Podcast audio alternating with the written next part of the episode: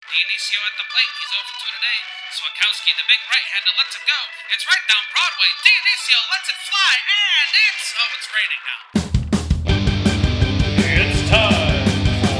Dionisio lets it fly, and it's... Oh, it's raining now. It's time for Rain Delay Theater with Jeremy Dionisio and Jack Sowakowski. Hello, everybody. Welcome to another episode of Rain Delay Theater, the show where two bums talk about other bums at baseball games. I'm Jeremy Dionisio. And I'm Jack Sowakowski. This is episode number ninety-eight, folks. Uh, it's December second. Um, and, um, yeah, number ninety-eight. So that means our ninety-eight rookies. Uh, Jack, who you got? I have Benji Molina. Jeremy, uh, you remember Benji Molina, right? I do, yeah. Yeah, yeah. So he was a, he was a long-time catcher, played from ninety-eight to two thousand ten for the uh, Angels, Blue Jays, and Giants, uh, also for the Rangers for uh, half of a season. Never made an all-star team or anything. He had a pretty solid career, a long career for a catcher. But, Jeremy, the thing I want to say about Benji Molina, did you know that in two thousand eight he uh, he hit a home run for which he did not score the run? Uh, no, I didn't. Yeah, yeah, I was going to ask if you could imagine how that scenario could possibly happen. What happened was he hit a home run Uh, that or he hit a long drive that went off the top of the wall, and he stopped at first uh, for a single because he's Benji Molina and he's slow. Um, he couldn't even turn that into a double. But then uh, from the dugout, Bruce Bochy, who was the manager of the Giants at the time, challenged the play and said, no, that ball actually went over the fence. Uh, and so the umpires took a look at it. The thing is, uh, after Molina had stopped at first, uh, a pinch runner had gone out to run for Molina.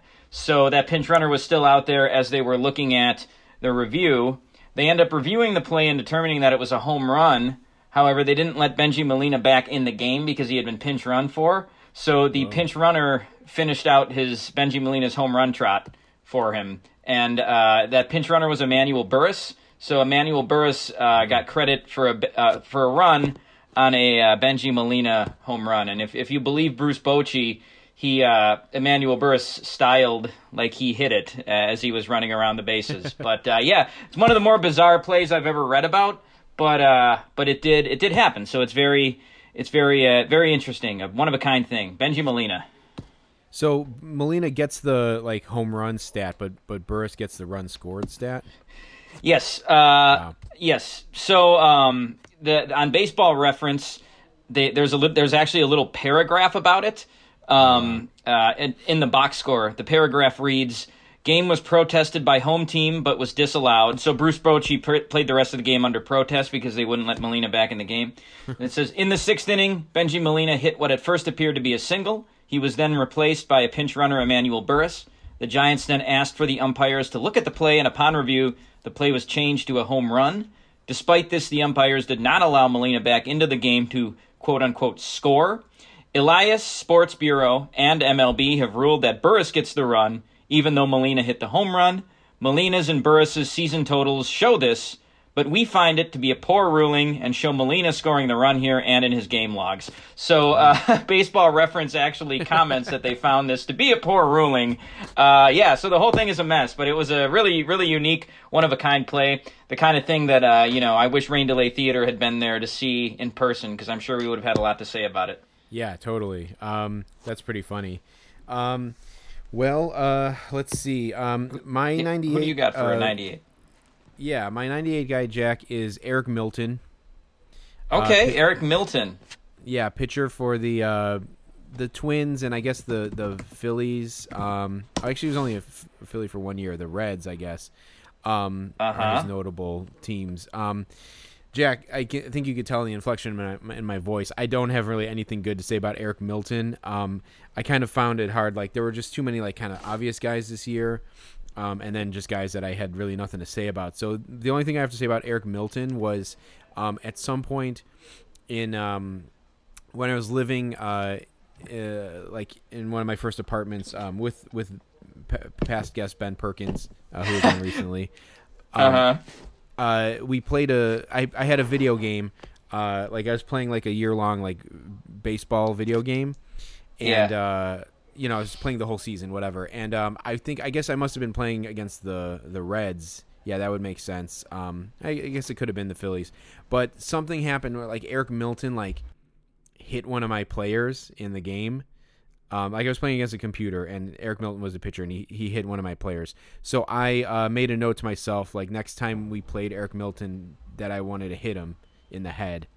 Um, so so I had a note. I had a note to myself, like by my bed, like hit Eric Milton in the head. Um, oh my God! I played him in, in the season, and then um, uh, after the season was over or something, I, I taped the note to the front of my the, to the outside of my door. Uh, so I had that note on my door in my apartment, like at some point in my twenties. Jesus, man. Yeah. I, uh, I wouldn't want to piss you off, Jeremy, if, uh, if you'll go to that length for a length for a video game. Um, yeah. Wow. Mike. Yeah. yeah. I'm looking at Eric Milton's stats here. Uh, two years in a row, he led the league in home runs allowed. In two thousand four, he allowed forty-three home runs in two hundred one innings. Yeah. two thousand five, he allowed forty home runs in one hundred eighty-six innings. He had two other seasons where he allowed thirty-five home runs. Uh, that was two thousand and two thousand one, consecutive seasons he allowed that many. And in two thousand six, he allowed twenty-nine home runs. So this guy would just – I would love to to face this guy, man. Like this guy this guy served up taters like there were no tomorrow.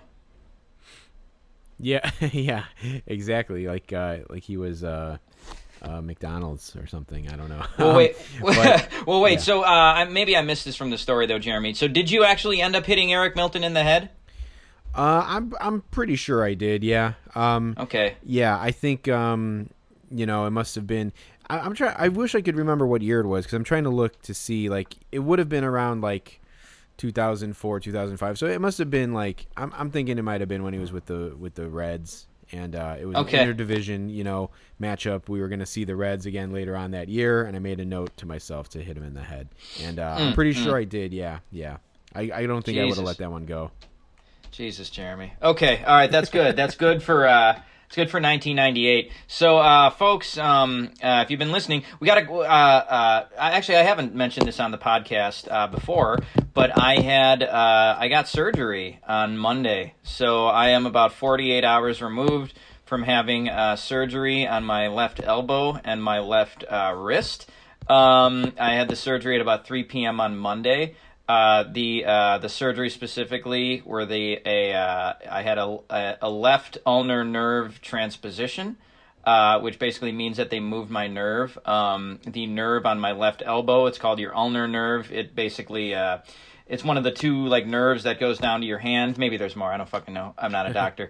but uh, but uh, yeah, that nerve was basically it had become. Uh, uh, I, I forget the term that they use. Unstable. The, the nerve had become unstable, and it was popping over my elbow, and that had been going on for about seven months. So uh, so they had to like move the nerve to a. a different place in my elbow. Um, and I also got a uh, carpal tunnel release on my uh, on my left hand as well, near my wrist. Uh, both of those were done endoscopically, so there's that means that they like shove a little camera into your body where they're the area where they're doing the surgery, and they uh, so that you know they don't have to make a big incision. So I shouldn't have like huge scars or anything, but uh, yeah, just I'm just still just forty-eight hours removed from it. So it's uh, you know it was kind of, it's been kind of an intense last couple of days for sure.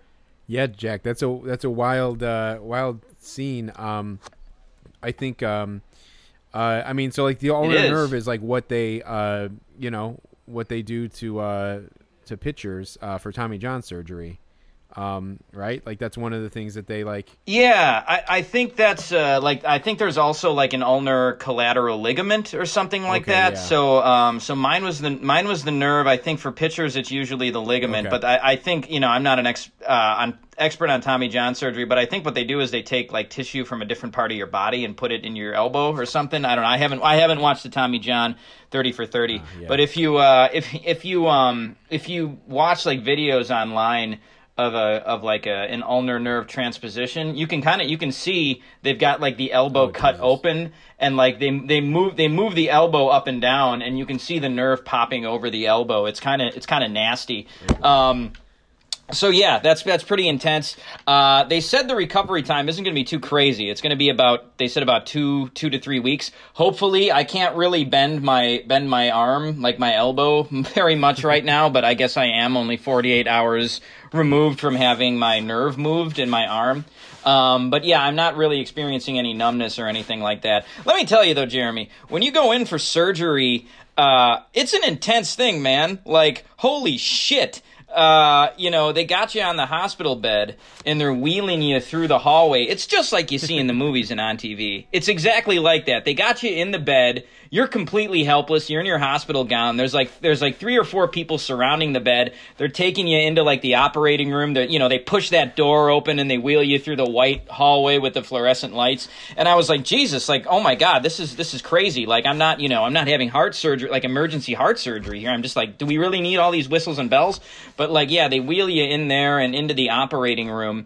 Um, and then you get in the operating room, and there's, like, there's like ten people in there that you've never seen before. And you're like, you know, who the hell are all these people? And I, I kept wanting to, like, I kept wanting to just be like, hey, uh, I'm sorry, can I back out? Can I back out? I, I'm I'm too chicken. I don't want to do this. This is an elective surgery. Like, I, like the doctor said it was something that's really not going to get better. But ultimately, like, this is an elective surgery. Can I just back out? I'm done. But I also was like, ah, these people, like, there's ten of them here. Like, they've gone through all this trouble to prep me and stuff. I don't want to be like a jerk and like not go through with the surgery, you know? Um, but also, uh, it's like, yeah, and I don't want to be that guy where they're like at the bar after work and they're like, yeah, can you believe that guy who like backed out at the last second?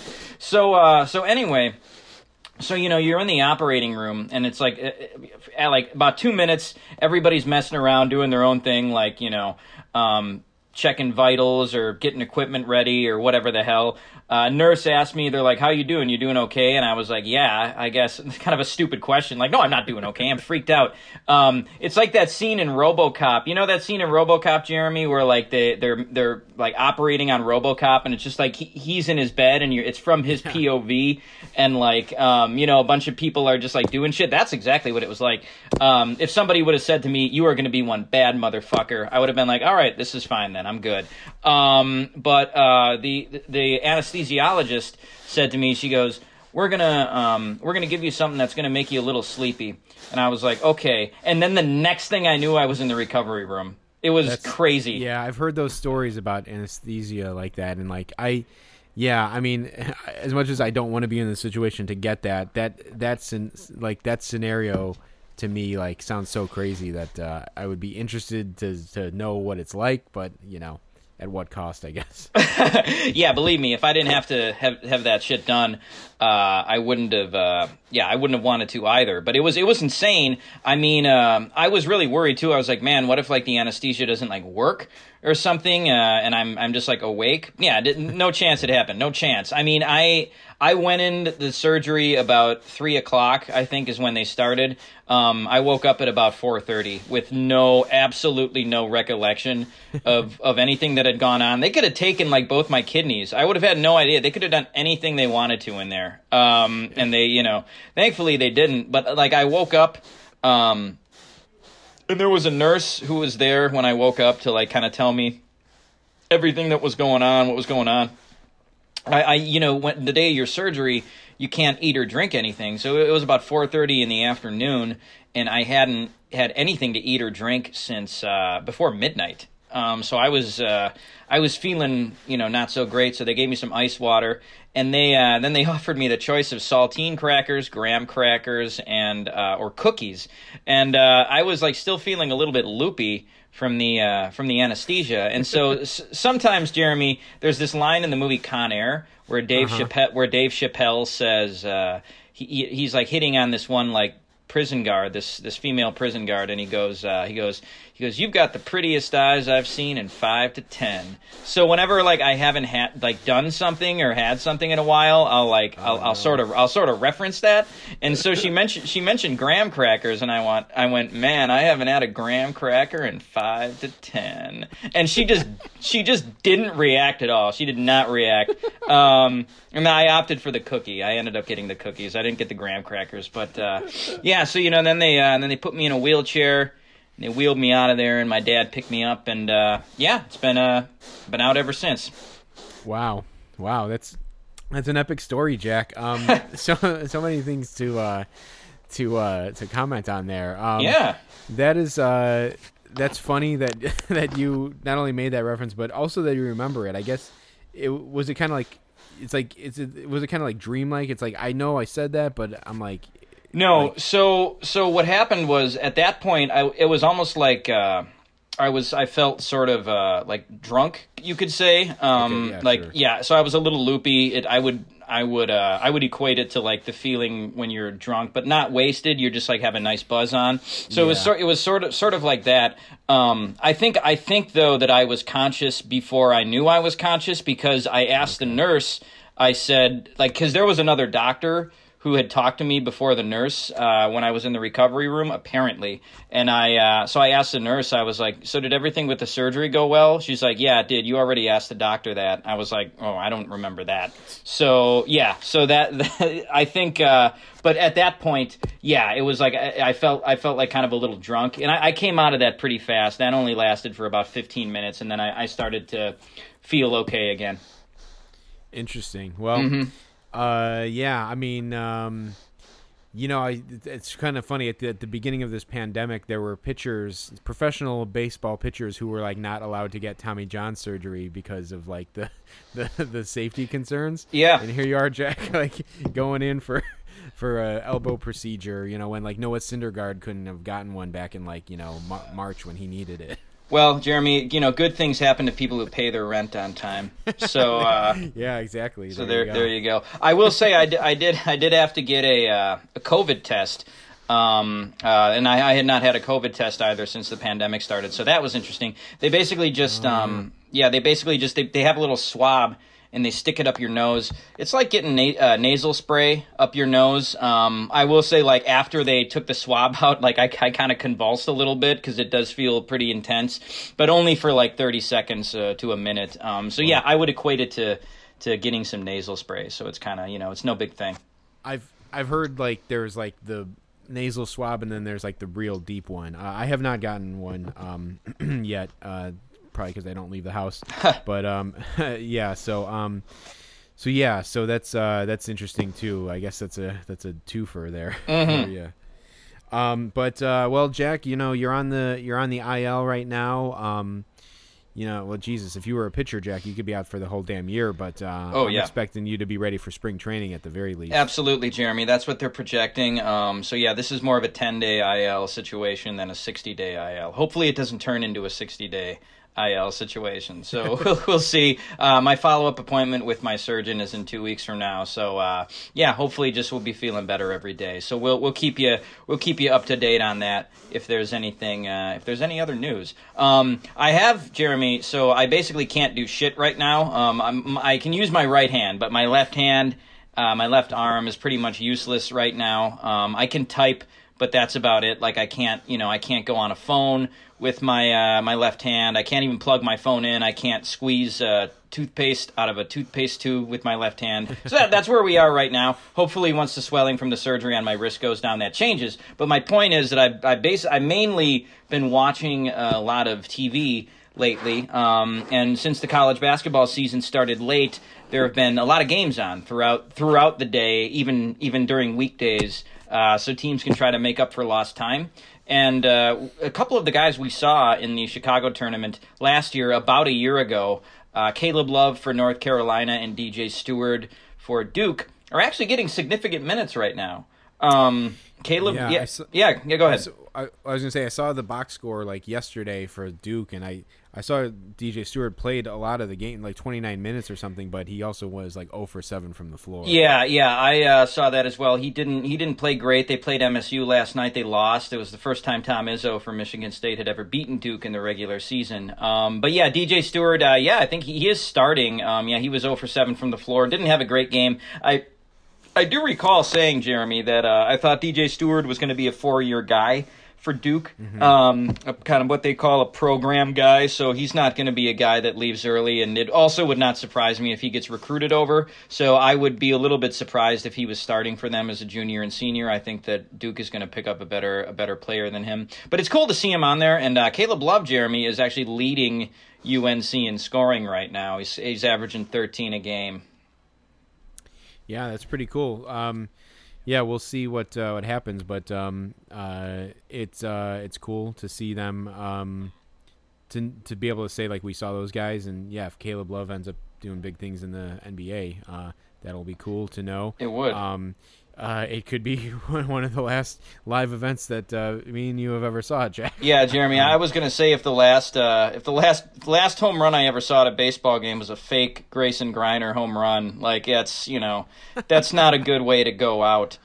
Um, that, was that what it was in that rainout game? Yeah, yeah, that's what it was. Oh, what a man. what a ridiculous what a ridiculous thing. I, I guess that was a little uh, a little fortuitous. Is that the word I was uh, look word I'm looking for? Um, uh, Possibly. Uh, um, uh, what what it was was uh, you know it was a good a good sign, a bad sign of things to come that like that that the last game we were at got canceled. Um, we should have known, Jeremy. Yeah. We should have known right away that, that things were only going to get worse. Um, well, I saw I saw something that Fauci is saying that by the end of uh, next summer, um, sporting events might be back to normal. So um, maybe we'll be able to catch that uh, that stretch run there. yeah, yeah. Um, uh, here's hoping. Um, you know, at, by that point, if the Cubs are actually tearing everything down, they might be uh, you know they might be out of it by then. So uh, so you True. know maybe maybe tickets are going to be a little bit cheaper. I'm looking up the definition of uh, fortuitous right now. Happening oh, by sure. accident or chance rather than design. Eh, not really. That wasn't really the word I was looking for. But anyway, it doesn't. Inauspicious? I don't know. Yeah, inauspicious. Um, that that's the word. That's the one, Jeremy. Uh, like you would say, something as an inauspicious uh, beginning. Um, yeah. Thank you. Uh, also, Jeremy, one last thing about the college basketball. Uh, we also I have not seen him yet, even though I was watching a Minnesota Gophers game because. Uh, Uh, he he doesn't get a lot of minutes, but Martise Mitchell is playing for the Minnesota Golden Gophers now. Jeremy, what did uh, what did that one guy say about Martise Mitchell? I think I mean I think he was just saying like he's no Martise Mitchell. Yeah, I don't. This guy, you know, he's no Martise Mitchell. He said they ain't got Martise. You know. That's- That's right, yeah, yeah that's right. uh, so, yeah, Martise Mitchell playing as well. I'm actually rooting for that kid just so, uh, you know, just because I love I love that uh, that guy so much. Um, yeah. Uh, I feel like every year uh, during this, this time of year, there's just needlessly endless coverage of some some reliever getting signed by a team. Who was it mm-hmm. last year, Jeremy, that, that there was like, uh, you know, everybody made a big hullabaloo over some reliever getting signed. It was like with the Phillies or something like that. I can't remember. Uh, yeah, I'm trying to think. Um, whew, not this, David Robertson. That yeah, was it was David couple, Robertson. Yeah, yeah, yeah. Okay. Yes, it was. And everybody was like, oh, my God, is he going to sign with the Phillies? And it's like, who cares? Who? It's, it's David Robertson. It doesn't matter. Um, and yeah. so this year it was Trevor May. I saw all I saw on my sports ticker last night as I was watching T V was like Mets signed Trevor May to like a two-year, fifteen million dollar deal, and like you know um, when when you search sports on your phone, like all you saw was like Trevor May signed a contract with the Mets, and like it's fucking Trevor May, man. Is that is there really such a uh, a lack of news on in baseball right now that this that this is big news? Um, it doesn't make any yeah, sense. That's, that's pretty sad. Not even like. The fact, considering that he's signing with a New York team, should warrant that kind of coverage. Like, yeah, it's a it's a total who cares situation.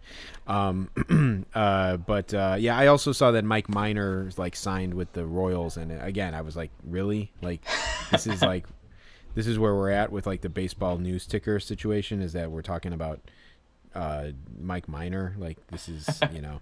I, yeah, I uh, who knows, man? Maybe he'll uh, be able to replicate that. Once in a lifetime, two hundred strikeout season that he got uh, with the Rangers in twenty nineteen. Yeah, um, exactly. Trevor May, he got a two-year, fifteen million dollar deal, I think, which is a lot for uh, for a guy like that, especially coming off of a pandemic. It was with the Mets, so they say that Steve Cohen, new owner of the Mets, is is the richest owner in baseball, or one of or one of the richest. So mm. it almost feels like that was just a. Uh, a move on his part to be like, hey, like, you know, all you owners who are like cutting salary, like I'm going to sign Trevor May for fifteen million dollars. Like that's who I am. yeah, um, exactly. So it was uh, like kind of a, uh, what, you know, a dick measuring contest for, uh, you know, for, for, for the owners. Um, it was the non-tender deadline though, uh, or today I believe was. Yeah. And so the Cubs non-tendered kind of shockingly, although not really shocking if you've been following it, but just, uh, you know, four years ago, you would have said, uh, you know, you're crazy if they would have non-tendered this guy. But Kyle Schwarber was non-tendered as well as El, uh, Albert Almora. So neither one of those guys was offered a contract uh, by the Cubs, and they can now become free agents. Yeah, it's uh, it's pretty sad, Jack. I mean, we've we've mentioned it like a couple times on this podcast about Schwarber not being of, of being non-tendered, and I mean, I never really, I don't know. I mean, I I was hoping that it wasn't true, and I was I partially was kind of saying it, kind of in jest, thinking like, ah, they'll just re-sign him. Um, but yeah, he was set to like make like nine million dollars in arbitration. They were like they were estimating that he would make like that much in arbitration. And uh, or maybe he he was already set to make that much. I'm not sure, but uh, it's just a sad day where like the Cubs um, like let a guy go, uh, like let like let let a guy like that go, um, a guy who they drafted themselves, um, you know, uh, over a couple million dollars, um, uh, a guy who was like, I guess he wasn't necessarily a cornerstone of the of the oh six World Series team, but um, being that he only played in like. like two regular season games and then came back for the World Series, but it's still just like a sad uh, end. Like, you know, I already experienced this with, with uh, the Theo Epstein uh, departure, but like it's a sad end uh, to like the Kyle Schwarber, like his tenure as a Cub. Um, and uh, yeah, I just don't, it's like, it's, it's like, I, you know, I think like, b- being a fan of like the Cubs before they won the World Series, like obviously there was like years and years of, of just fucking failure and heartache and whatever. Um, and then I remember like hearing from like a White Sox fan, like after they won in oh five, saying like, you know, be careful what you wish for because it doesn't have the same like, uh, like feeling once they win the World Series, you know, it kind of like take like deflates the balloon a little bit. But uh, one thing that no one really talked about is like watching the dismantling of your World Series team. Uh, it's pretty sad. Um, and, uh, knowing the fact that like the Cubs aren't going to go out and sign, it's not like they're like letting Schwarber go so they can sign like, you know, um, George Springer or like, right. uh, you know, or someone else. I think I said that weird George Springer. Um, but, uh, you know, someone like that, like they're, they're like, I don't know who's going to start in left field for them next year. Like they could re-sign like Cameron Maybin and he could be their starting left fielder. Like it's not going to be pretty. Um, so. So, yeah, it's kind of a bummer, but um, he, he, he's gone. Yeah, yeah well, Jeremy, um, so I was recently reading this book uh, by Tom Verducci. I know you have it as well, uh, but it's called The Cubs Way, and it's basically uh, what that book is about is it tells the story of Theo Epstein getting hired um, and him building that twenty sixteen World Series team. And so it just goes through the whole World Series game by game, but then like in between each game recap, Uh, is like a chapter about a certain player that they drafted or signed, um, or like background on Epstein and Madden and stuff like that. The book was published, I think, in early twenty seventeen, so there's not a lot post-World Series. But uh, one of the criticisms of Theo Epstein that I had I had kind of always heard was that he was really reluctant to part with what he perceived to be the core of that yep. team, um, and may- maybe a bit too reluctant. Uh, a couple years ago, I feel like they could have gotten a king's ransom for Kyle Schwarber. Hell, yeah. I think they probably could have gotten uh, Chris Sale for Kyle Schwarber straight up at one point, um, if they would have if they would have wanted to. Uh, or they certainly could have gotten Quintana for Kyle Schwarber and not had to trade away, uh, you know, their two best prospects, uh, Eloy Jimenez and, and Dylan Cease. Mm-hmm. But um, but yeah, ultimately, like that that now looks like you know Epstein has made. Uh, some bad moves since the World Series, but that looks like the, the not trading Schwarber looks like a bad non-move on his part. Um, I mean, obviously hindsight is twenty twenty. There was no way to tell that Schwarber would basically just be like a, a three true outcome guy, or maybe there was. I don't know. I didn't really, I didn't really start following him until he got up to the, uh, you know, up to the big leagues. But that that kind of seems like all he's ever been. Um, but I, I will say that uh, in the book The Cubs Way, they talk about how Schwarber was viewed by Epstein as one of the four cornerstone players that Epstein thought he needed to win the World Series. His goal was to get four cornerstone players. The first guy he obtained was Rizzo. Uh, the second guy he got was um, Bryant.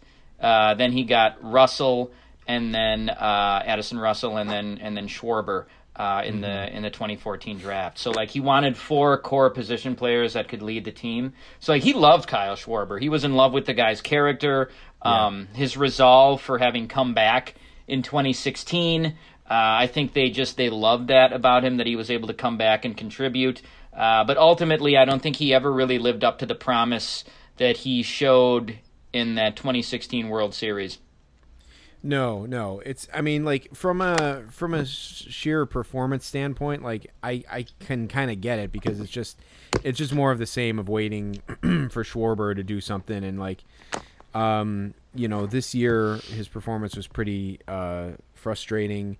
And um, the guy just didn't, like, he just didn't hit for, for average like he was supposed to, or, like, what, like, what it seemed like he could have. Um, like after like, you know, the twenty fifteen season or whatever. Um, and uh, so whatever. Yeah, yeah, I guess, you know, they let him go. Uh, it It is what it is. Um, as far as like the whole like non-trading him thing goes, like I that, that one's tough, because like I almost would rather like, you know, you, you get into like gambling or whatever. We haven't really talked too much about gambling on this uh, on this podcast, but like I'm the kind of guy, uh, and I think you're kind of like this too, Jack, like, when it comes to like that kind of stuff, like I, I get, I tend to be pretty conservative, and like the, I always say like the, the pain of like losing money is worse than the uh, joy of winning money.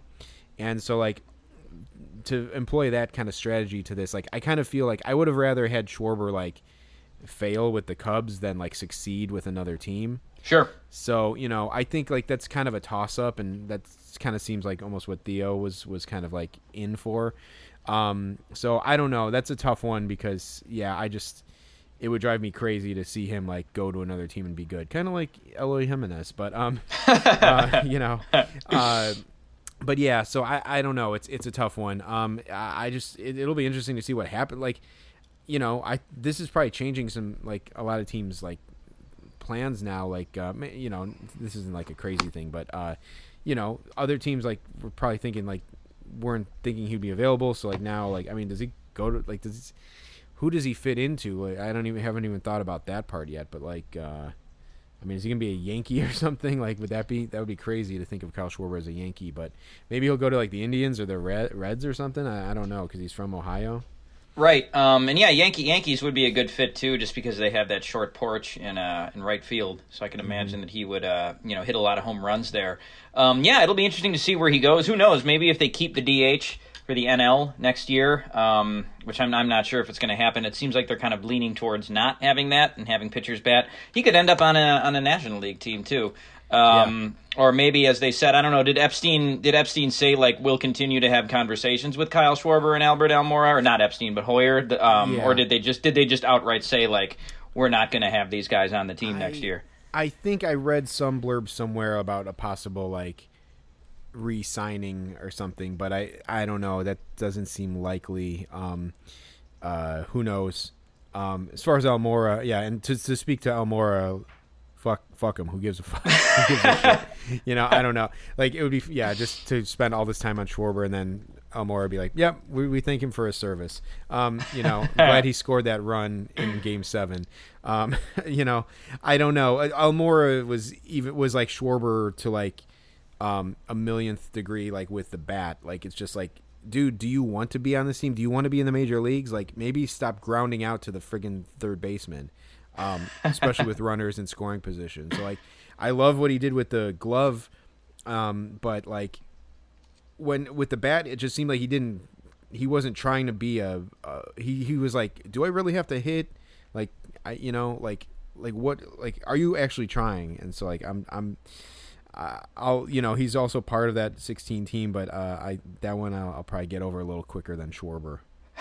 Well, Jeremy, um, uh, th- there was something interesting. So he he scored the lead run in that twenty sixteen World Series game, right? Like the run that put them ahead, if I'm yes. not mistaken. So the sequence yes. of that was, if I'm not mistaken, Schwarber in that game seven, Schwarber got a single mm-hmm. and was then pinch run for by Almora. Mm-hmm. Kris Bryant hit a deep fly ball that Almora tagged up on. And then who drove Almora in from second? Was it Zobrist?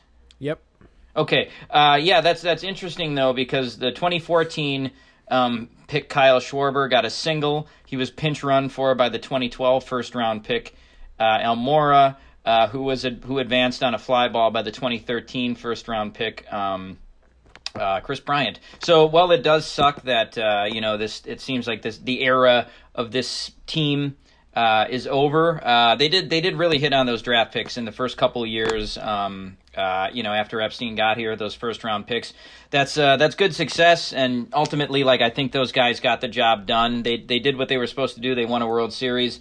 Um, for Cubs fans, it must be a shame that they didn't reach the World Series again. I'm not trying to give you any smack there. I'm actually, you know, legitimately saying it must be must have been disappointing. I will say this, though, Jeremy, my tinfoil hat moment, I'm not a big conspiracy theory guy, but, mm-hmm. um, you know, I think this was first reported in the book The Cubs Way that Jason Hayward, like, gave a speech during the rain delay that, like, r- uh, rallied the team and kind of revved everybody up, got everybody's spirits going again after the Indians tied it while they, uh, when they were down three.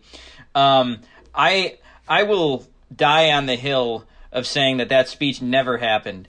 Never happened, Jeremy. It didn't happen. I, you know, I'm not a, I'm not a flat earther, and I think that we went to I think that we went to the moon, but like I don't think this Jason Hayward thing ever happened, man. You can call me a conspiracy theorist oh, all man. you want, but like, you know, they paid the guy one hundred eighty-four million dollars. He never did shit in those playoffs. Like, he's never really done shit as a Cub. He's won a couple Gold Gloves maybe, I guess, but like They, you know, they made that whole thing up. Tom Verducci reported it, but, like, he wasn't back there. They didn't let any press back there. Uh, so, yeah, the only people that we can trust about this are people from the Cubs organization that said it happened. So, okay, maybe wow. it maybe it happened, but, hey, ultimately no one else saw it but the but the interested parties. So, wow, I will Jack. say that. Well, now you're really now you're really uh, now you're really tearing down the legacy. Um uh yeah that's that's you know um we're gonna say next, like, Superman is uh just a guy in, in a cape uh and, and a pair of tights. Um well i mean like so i mean that report that like story came out like right away when this when the game was over. oh did um, it yeah yeah i mean that's i Are, is that the first time you heard about it in the book, Jack? No, I, I had known okay. about it. I wasn't sure who first reported it. I thought maybe okay. it was Ver, Verducci, but it, yeah. it might have been when he was on the field, like, interviewing guys post game. But they were they talked about it right away. The one thing I'll say about that, Jack, not to uh, just for the record, I'm not. I, I do not agree with this man. His his, his views do not uh, represent the views of Rain Delay Theater or Jeremy Dionisio. Um, but I will say that I've always been. Um, I've always been for something that's so like um, so like like entrenched in the lore of that sixteen team. Um, there's never really been a fu- like a proper retelling of what exactly he said. Like the closest, like, I know people were asking, they're like, Jason, what did you say? And like he's like, you know, just told the guys I love them, uh, and like. Like, that seems to be, like, the main thing is that, like, he told them that he loves them. Uh, like, they asked other guys, and, like, they're like, yeah, you know, he just rounded us together and, you know, told us to keep our heads in the game and we belong. Like, and, like, there was one recounting that, like, almost seemed to kind of, like, try to, like, recount it, like, verbatim or whatever. And it was, honestly, it, it, I don't know what he was doing in the room, but on, on the page, it doesn't really jump out at you as, as something that's going to motivate you to win the World Series. Um, so... Yeah, I, I'm not. Uh, I'm not going there. um, I'm not going there to discount that that lore because um, if that's if that was uh, Jason Hayward's contribution to that to that World Series, um, then I guess it's worth the money that they've paid him uh, because they won the World Series. Um, but uh, but yeah, it's always that's that has always kind of like struck me as odd. Like, you know, like, why don't we have a full recounting of what this speech was? So yeah, hey, no no two stories seem to be the same, Jeremy. No nobody can get their stories straight. It's like when they call uh you know call call guys in a police investigation, like uh you know like different people they're interviewing, like, okay, yeah. man, like we we got to get our story straight here for the cops. You know, it's one of those things where it's like the like, Cubs nobody like can Rashomon. get their Yeah, yeah, like Rashomon. It's like everybody, uh, yeah, everybody has a different telling of what actually happened there. Um, and hey, Jeremy, if you if you say that, like, yeah, the if he made that speech and helped him win the World Series, it's uh, you know, it justifies the big contract. Like, hey, that's what they want you to think, man. It's exactly what they want you to think. Um, so uh, so Tony La Russa um, uh, announced his his full coaching staff, right? Yeah. Uh, this week, I saw that Miguel Cairo was the bench coach. Yeah, Miguel Cairo, who may come up here in a, in a second. Um, but uh, yeah, Miguel Cairo is their bench coach. Um, it's kind of funny, like the the Athletic article talking about it they they make a note of saying how much that Joe McEwing was um, like a beloved player of Tony La Russa when he managed him. Uh, but then they but then he was demoted from bench coach to third base coach. I don't know. I, I you know I guess that's a de- demotion. Um, but uh, but yes, yeah, so it's like yeah, you know, love the guy. You're not my bench coach though, like Miggy is. Uh, old good old Miguel Cairo. So um, it's kind of funny. Miguel Cairo comes up in both of these uh, conversations um, that we're going to be talking about here in a little bit. Um, but I don't, Jack, did you see, um, so I couldn't find this in the article, but it's on the White Sox website. Um, their analytics coordinator. No, I didn't see, I didn't see that. Well, it's not Dave Duncan, but it's none other than Shelley Duncan. Yeah. He was a, a player, right? Yeah. I remember him as a player. Um, yeah. Is he, is he related to Dave Duncan? Yeah. Yeah. He's, he's, he's his son. Oh, really? Is he? Yeah. So, wow. um, yeah. So, uh, you know, um, shoot, I'm trying to, I was trying to Google everything right there, but yeah, he's the son. Um, uh, you know, I guess Kris Duncan maybe had like the better baseball career, I guess. Mm-hmm. But, um, Shelley Duncan, yeah, he was on the Yankees. Um, I saw him in the minor leagues, uh, play a game, uh, between the, um, uh, Indianapolis Indians and the Columbus Clippers. Um, so, uh, yeah. And like Pedro Alvarez was in that game, uh, as a rookie. Oh, wow. Um, and so was, um, uh, Carlos Santana as well. Um, or, you know, as a prospect minor leaguer, uh, but Shelley Duncan was in that game, like kind of still trying to hang on, I guess. Um, but, but yeah, he's their analytics coordinator, I guess. So, um, you had to have a Duncan on the roster, I guess, or on the yeah. staff. Keep keeping it in the family, Jeremy. I feel like it's um it's a big thing with these like old school managers to give people they know jobs. Uh, I mean, it was a big thing with like Tommy. I mean, Tommy Lasorda is the reason that Mike Piazza got drafted. Um, Joe Torre is who was like friends with Mike Borzello's dad or something. Like he got Mike Borzello his first job in baseball as like a Yankees bullpen catcher. Um, you know, and and you know, kind of the. It you know and and it goes on, and this is just kind of another example of that. uh, I don't know how Shelley Duncan is going to do as the analytics coordinator, but uh I will say I would I would question uh whether or not he would have that job if his dad was not, you know, best friends with Tony La Russa. Yeah, well, um maybe um he might want to learn how to run like some cable and connect a T V to a camera in center field, and that might help him out uh, with his coordinating of his analytics. Um, but uh, but yeah, so so he's on the he's on the he's on the staff, I guess. But um, uh, yeah, so there'll be a Duncan. You know, D- Shelley Duncan maybe. You know, if Tony La Russa like lives forever, uh, you know, maybe Shelley Duncan can end up becoming like his go-to hitting coach or something for uh, you know for the rest of his career. I don't know, but um, um, yeah, Dar- yeah, Daryl Daryl Boston is hanging on as the first base uh, first base coach. I like that.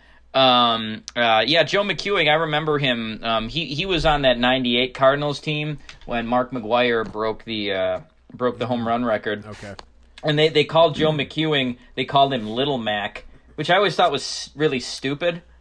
Um, oh God, he was Little Mac. Huh? I remember yeah, he that, was, but I couldn't. Yep, I didn't. He was Little Mac. I guess, I.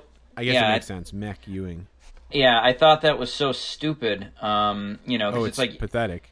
Yeah, it's like you know who the who, who the who's this guy? Um, yeah, so that was and like I wouldn't want to have that name if I was a, a you know a baseball player. It's like no, like, he was a gr- he was a grown ass man. Like yeah. It's not like he was like a little kid. Like he, like Mark McGwire's kid should be Little Mac, not like a a guy who's maybe like five years younger than him or something. Like, that's that's humiliating.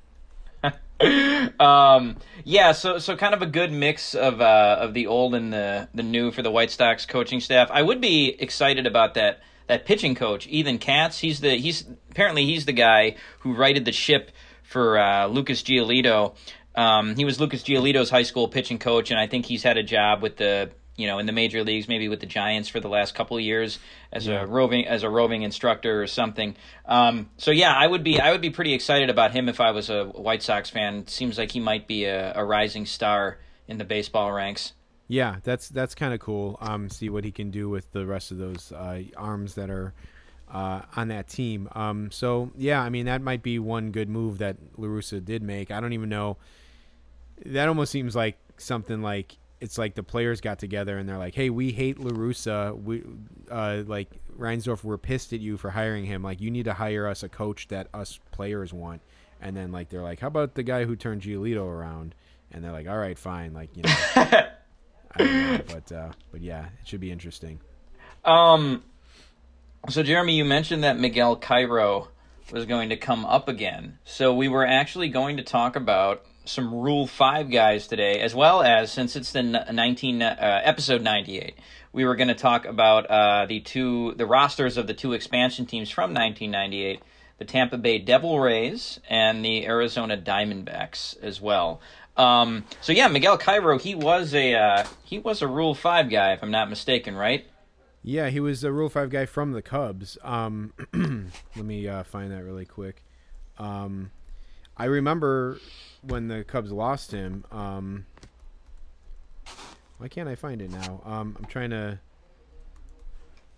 find it on a base on a yeah. If you find it first, let me know. But sure, uh, yeah, absolutely. Well, Jeremy, I was I was gonna say, should we uh, maybe we should explain real fast what the uh, Rule five draft is? Um, just a just a real quick explanation. If now, correct me if I'm wrong here, Jeremy. The Rule five draft is uh, every year, so the teams have to have a forty-man roster, and so every year around this time, there's a uh, there's a draft where teams can basically scoop up players who are not on a team's uh, forty-man roster and put them on their own forty-man roster. But the thing is, they need to stay on the major league roster for all of the next season, or else they have to go back to the team they were selected from. Is that is that basically the gist of the Rule five draft? Yeah, pretty much. Um, uh-huh. And sorry, I was I was trying to also find... Uh, perhaps I'm mistaken now about the Miguel Cairo thing, but I, I could have swore that I saw him pop up on the Rule five uh, list. He's definitely on the other list um, that we'll be talking about later. But, um, yeah, uh, yeah. once a guy gets a certain age... Uh, they're eligible. If they're not in the forty-man, they're eligible to be taken by the Rule five draft. But um, they have to remain. Jack, is it is it the whole season, or is it ninety days, or what? Do you know what the rule is? Um, uh, actually, uh, I don't know if it's. I I, I want to say it's the full season. I'm going to look it up here in a second. Okay. But uh, they yeah, they have um, to. Re- they have. You can look it up. They have to remain on the on the major league roster by whoever drafts them. Uh, they have to remain on the major league roster for a certain amount of days, or else they have to be given back to the team from whom they drafted him. Uh, yeah, and, and the, the, the cool uh, – so, yeah, they have to uh, be on the on the active twenty-five-man roster and not on the disabled list for a minimum of ninety days. Okay, that's um, it. yeah, yeah. Yeah, and what's so what's cool about the Rule five draft, I guess uh, what I'm getting to, is that um, – you're going to see guys on the major league roster who probably shouldn't be on a major league roster, or maybe shouldn't be, which is uh, which is always kind of cool. It's a, it's a good opportunity for these guys who are picked in the Rule five draft to, like, you know, get in some games.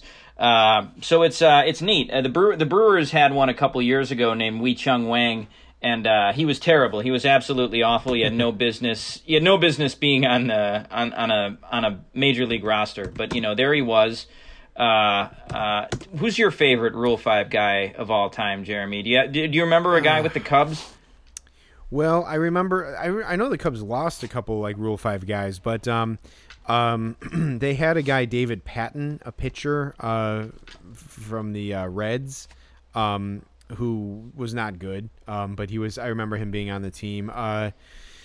Yeah, I kind of more so remember the guys that the Cubs lost in the Rule five draft. They lost uh, Ryan Flaherty, I remember, a couple okay. years ago. Yep. Um, who was with the Orioles for, for a bit. Uh, they lost Marwin Gon- Gonzalez uh, in twenty eleven, mm-hmm. which, uh, you know, maybe he's a guy who, who could start in left field for, the, uh, for the for Schwarber. I could see them signing him now uh, in the next couple of days. But, um, but yeah, one guy that kind of jumps out to me that that's kind of funny is, um, Jack, did you ever hear of a guy named Donnie Veale? No, I haven't. Okay, so he was a left-handed pitcher. Um, he got he was a Rule five pick from the Cubs by the Pirates. Um, let me look up his uh, baseball reference, because um, he absolutely never did anything in the majors. Um, but yeah, so in oh nine, uh, he he got drafted by the uh, Pirates in like um, in the Rule five draft, and uh, like. or I guess in oh eight. Um, but uh, he he has major league stats here. It might have, maybe he was like in the minor league portion of the Rule five draft or something. But he appeared in nineteen games for the oh nine Pirates with a seven sixteen E R A. Um, but then he was signed by the White Sox, and I remember like Steve Stone like lauding Donnie Veal and saying like, you know, this guy is really special or something, or he's going to be big. It looks like, according to his Baseball Reference, like he didn't pitch between oh nine and and twenty twelve, so he was not he didn't appear um, in twenty ten or twenty eleven. And then in twenty twelve, he appeared in twenty-four games with the White Sox with a one thirty-eight E R A uh, and one save. Uh, but then if you look at his numbers after that, they're just they're they're garbage. And, uh, you know, he never really did anything. But uh, that's kind of like that's just like one of those names that like I always think about. And uh, maybe he had some promise for like a second. Um, and uh, then, you know, just was nothing. Yeah, he was a second round pick, too. So, you know, I think a lot of times with those uh, real high round picks, the guys get a they get a lot of chances just because teams have spent so much time Uh, you know, scouting guys like that, and they got such big signing bonuses. But yeah, uh, he, he definitely, from his Baseball Reference, that guy looks um, uh, unremarkable. Although his, his Twitter handle is at RealDVeal, which is a good that's a good Twitter handle. Um, Wee Chung Wee Chung Wang, Jeremy, just to kind of follow up on him. Uh, so when he was on the Brewers, he had never played above high A ball, which is kind of cool. So it's like you see this guy uh, never played above high A ball. All of a sudden, he's a twenty-two-year-old guy, um, you know, in the major leagues. His E R A for the twenty fourteen Brewers that year, he had a ten ninety E R A in fourteen games, seventeen and a third innings pitched, uh, thirty hits, twenty-one earned runs allowed, and six home runs. Uh, so that is, uh, yeah, that's pretty ugly. But uh, but yeah, so that's my favorite thing about the Rule five draft. There's a couple couple guys I didn't know had been Rule five guys. Uh, uh, well, here's one that I read about in the Cubs Way, but Hector Rondon was actually a yeah. Rule five selection by the Cubs from the Rangers, I believe. Yeah. he Jack, I saw him in that same game with the uh, Columbus uh, Clippers and the Indianapolis Indians. He oh, man, you saw, all, you saw all sorts of guys in that game. Yeah, yeah. It, I mean, there's the list goes on further. Like Pedro Alvarez, I saw um, Jose Tabata, who like oh, stuck God. around the majors for a while. Yeah, the um, Jose Tabata's claim to fame is ruining Max Scherzer's perfect game. Oh yeah, did he throw a bunt down? No, no. What he did was he like he had he had a fucking um, like uh, bionic uh, like elbow protector on his yeah, elbow, okay. and like he uh, he like leaned into a pitch and like it, it hit the elbow protector. And then it like right. r- it ruined Max Scherzer's perfect game. Max Scherzer had, I think he had two strikes on him, too. Mm-hmm. Um, and then this he fucking back to me. Yeah, man, he fucking leaned into that pitch. Scherzer got the no hitter, but like he would have had a would have had a perfect game. Uh, yeah, so fuck Jose Tabata. That guy's like a lifetime a lifetime scrub. Um, but yeah, so yeah, you saw him too. That's that's pretty cool. I feel yeah. like uh, Pedro Alvarez, too. That guy's like the biggest disappointment ever. Um, that yeah. just like, uh, you know, ended up being a, a minor league game of like future lost souls. Yeah, no, for real. Um, yeah, uh, you know, Jose San- or Carlos Santana, like even was looking like kind of like a, a flame out, too, for a little bit. Um, but I guess he's kind of like righted the ship, uh, you know, I guess a little bit. But Um, but yeah, so I thought that was interesting. Um, I also, let's see here. Uh, I didn't know that Dylan Covey was, um, was a Rule five guy in twenty sixteen. And Jack, I mean, we saw him, that was probably like when we first saw him and, you know, came to know him as a bad White Sox pitcher. yeah. Yeah. That we was had, when we first we started seen him pitch. We, yeah. we had seen him pitch that year, right?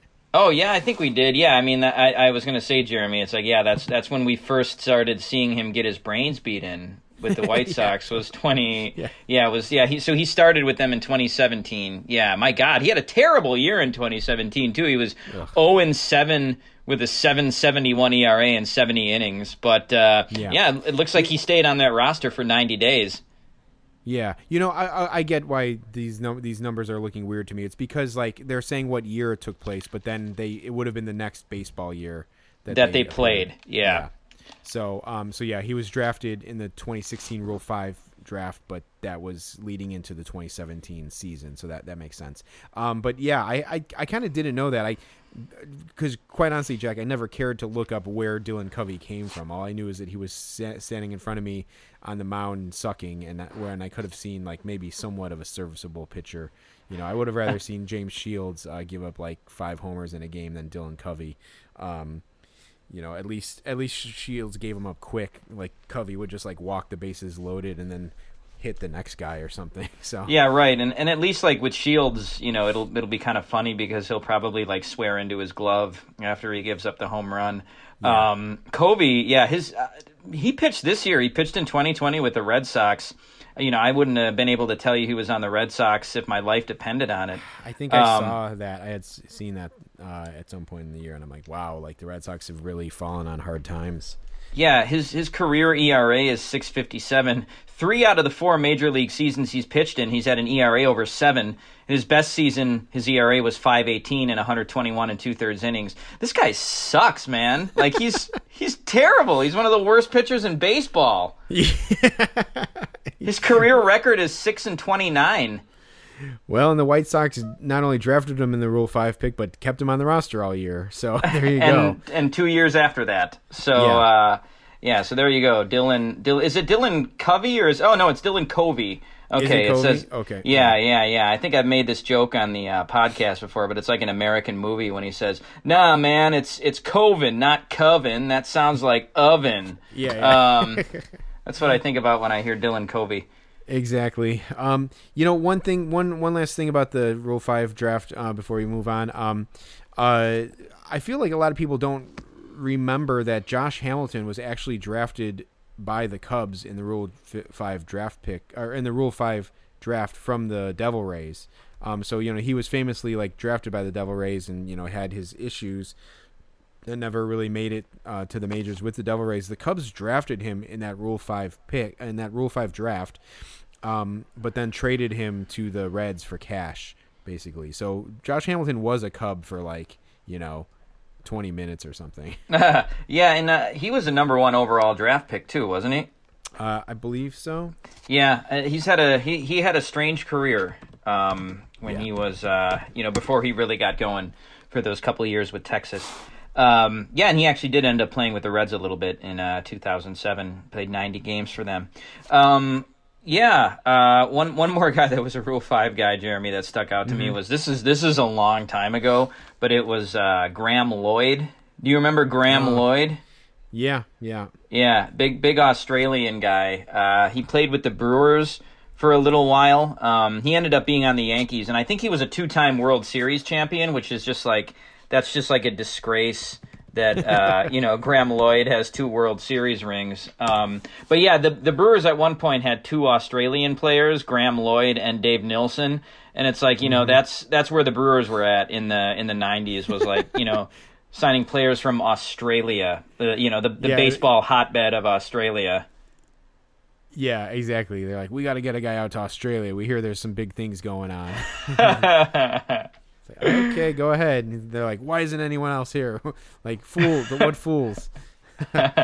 um, but yeah, so um, so yeah, there you go. Uh, so just a little bit of Rule Five there. Um, the Rule Five pick, you know, it, it came up in a couple uh, episodes ago, so we figured we we touch on it. The Rule Five draft is coming up like next week, I guess. So we'll see. Uh, the Cubs have an opening uh, for an outfielder, so um, maybe they'll draft someone and he'll stay on the goddamn roster for the whole year. Um, and then they'll try to tell us that they're con- contending, but, um, but yeah, so, so there you go. Uh, there's the Rule Five.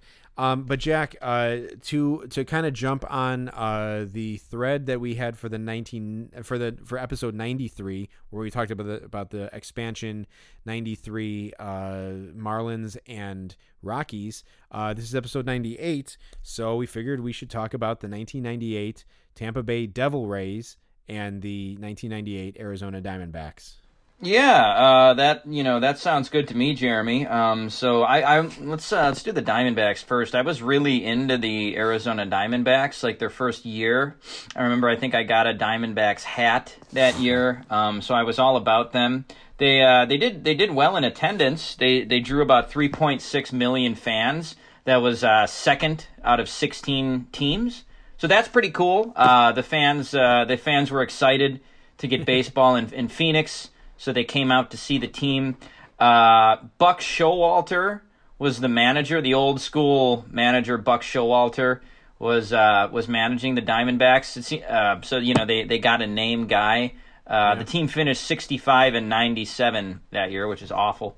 Um, and they had uh, they had some interesting players on there. I remember I really I really liked uh, Travis Lee when I was okay. a when I was a kid for no reason. He was just one of those guys that I kind of latched onto. Um, yeah.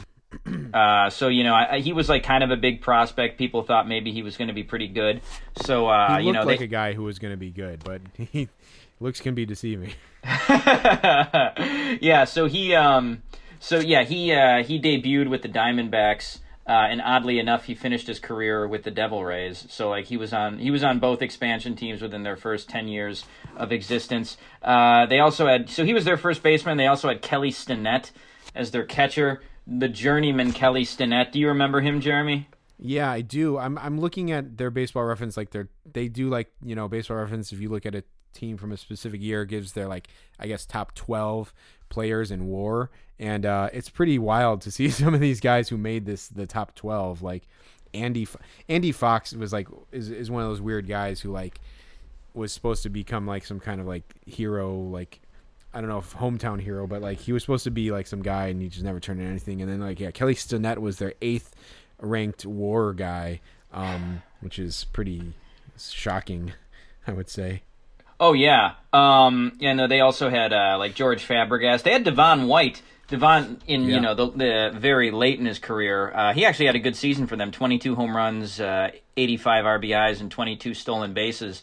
He played in one hundred forty-six games. I, I don't remember Devon White being on that Diamondbacks team at all, but it's kind of yeah. cool that he was uh, that he was on there. Yeah, he was a three-time All-Star, uh, three-time World Series uh, champion, um, and a, and a Gold Glover as well. So he's actually you know um, he's a, he's a little bit too uh, late in the game for a baseball, uh, res- uh, not baseball resume, but for a history lesson. But he, he's kind of a forgotten guy who was really good uh, in the in the eighties and, and nineties. So uh, I was always a fan of Devon White from the Blue Jays. Yeah, for sure. Um, yeah, uh, yeah. I don't know. Like um, yeah, Jay Bell was on that team. Matt Williams, like two guys who would end up being on that World Series team uh, just uh, three years later. Mm-hmm. Um, Damian Miller. Uh, by yeah. uh, you know acclaimed uh, by Mark Bubblebath is a guy who's no fun to hang out with. um, yeah, uh, you know I wish I knew more about Andy Fox. Like, do you know anything about Andy Fox, Jack? All I remember about Andy Fox is that he played a bunch of different positions, um, okay. and I remember he was on the Marlins too. I'm looking up his yep, yeah, he was on the Marlins for a couple of years as yeah. well. Uh, I guess so I, he was just. Yeah, yeah, no, he he was just drafted by the, the Yankees in the second round in nineteen eighty-nine, so I think he was just like a guy who, you know, the the Yankees were like expecting to become like, you know, a guy like, you know, part of the dynasty or something, and I think he just never did anything. Uh, he appeared um, he he appeared in uh, one hundred thirty-five games over two years with the uh, Yankees, but uh, he hit uh, a total of two hundred, so... Um, You can see why they didn't protect him in the uh, rule five or in the uh, in the expansion draft, and then he got gobbled up. Yeah, and uh, uh, ninety-eight is uh, that was actually his high water mark uh, as a as a Major League Baseball player. He played in one hundred thirty-nine games, and he had over five hundred at bats somehow. Um, he had two seventy-seven with nine home runs, which for a guy who was probably primarily playing second base for that Diamondbacks team, that's not bad production for them. Um, and yeah, you know they did have a couple of veteran guys like Jay Bell. And uh, Matt Williams as well. This was probably, uh, you know, maybe a year or two after Matt Williams had really been a stud for the Giants. So uh, mm-hmm. I could imagine team uh, the Diamondbacks being pretty excited about uh, about having him. Matt Williams has kind of a weird picture on his Baseball Reference uh, as well. He's a little, he's looking a little intense in that picture. Yeah, he's looking like he's gonna bench uh, Bryce Harper. Uh, for not running out to first base to, to prove some st- some stupid point, um, but uh, but yeah, uh, yeah, that's that's uh, that's interesting. Just the the concept of Matt Williams wearing like it's kind of like he's he's almost like the Charlie Huff of the first year expansion team, like just a kind of an kind of like a meat and potatoes kind of like old school like guy having to wear like you know. Um, Uh, teal and uh, and whatever like colors like uh, like weird green and teal colors, uh, like, or, you know, and purple. purple. Yeah. Purple, yeah. Yeah. Um, so um, I'll say, man, I did not of speaking of guys who I did not know were on the, the damn team. I do not remember Greg Olson as the closer of the like first year of the inaugural Diamondbacks team. Oh um, God. Yeah, that's crazy. I mean, it was, and he was only thirty-one. Like he probably, that was, that could not have been his last year in baseball. Um, No. no, he was with the Diamondbacks for two years and then the Dodgers for two years. But I mean, like, you know, he was he was really good on the uh, Orioles for a while there. But uh, I guess his career really did kind of fall off a cliff. I wonder if he had like T J and maybe never recovered or something. Um, but uh, but yeah, ended up may yeah I don't know. I guess he maybe had like a you know a comeback year that year or something uh, with the uh, with the Diamondbacks. But um, yeah, it's kind of interesting to to look at that. The pitching staff as well, you know, you got Andy Bennis there. Um, mm-hmm. He was like their number one guy. Brian Anderson was their number one pick overall, right? In the expansion. He was, draft. he was. Um, so yeah, I was, I was looking at Brian Anderson, wondering why they had, had selected him as, as number one overall. Um, yeah. Uh, and it, it doesn't, uh, it didn't make sense to me, um, because no. he had been in the major leagues for parts of uh, five seasons before that with the Angels and the Indians.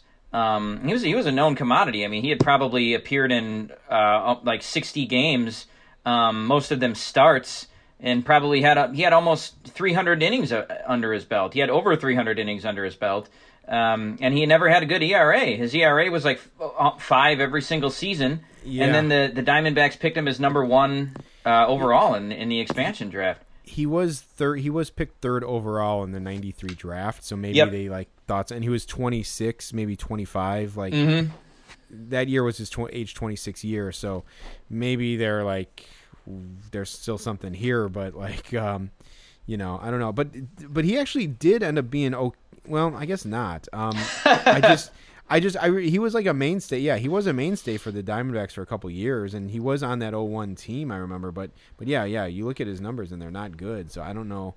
Yeah, I'm not really sure what, what was going on there. But, um, but yeah, kind of. Yeah, and he, he allowed uh, he allowed thirty-nine home runs uh, in two hundred eight innings in that nineteen ninety-eight season. So he was uh, he was ahead of his time as far as that goes. Um, they also had Omar Dahl on their team as well. I'm I'm gonna look it up, Jeremy, but I seem to remember Omar Dahl being a really good hitter.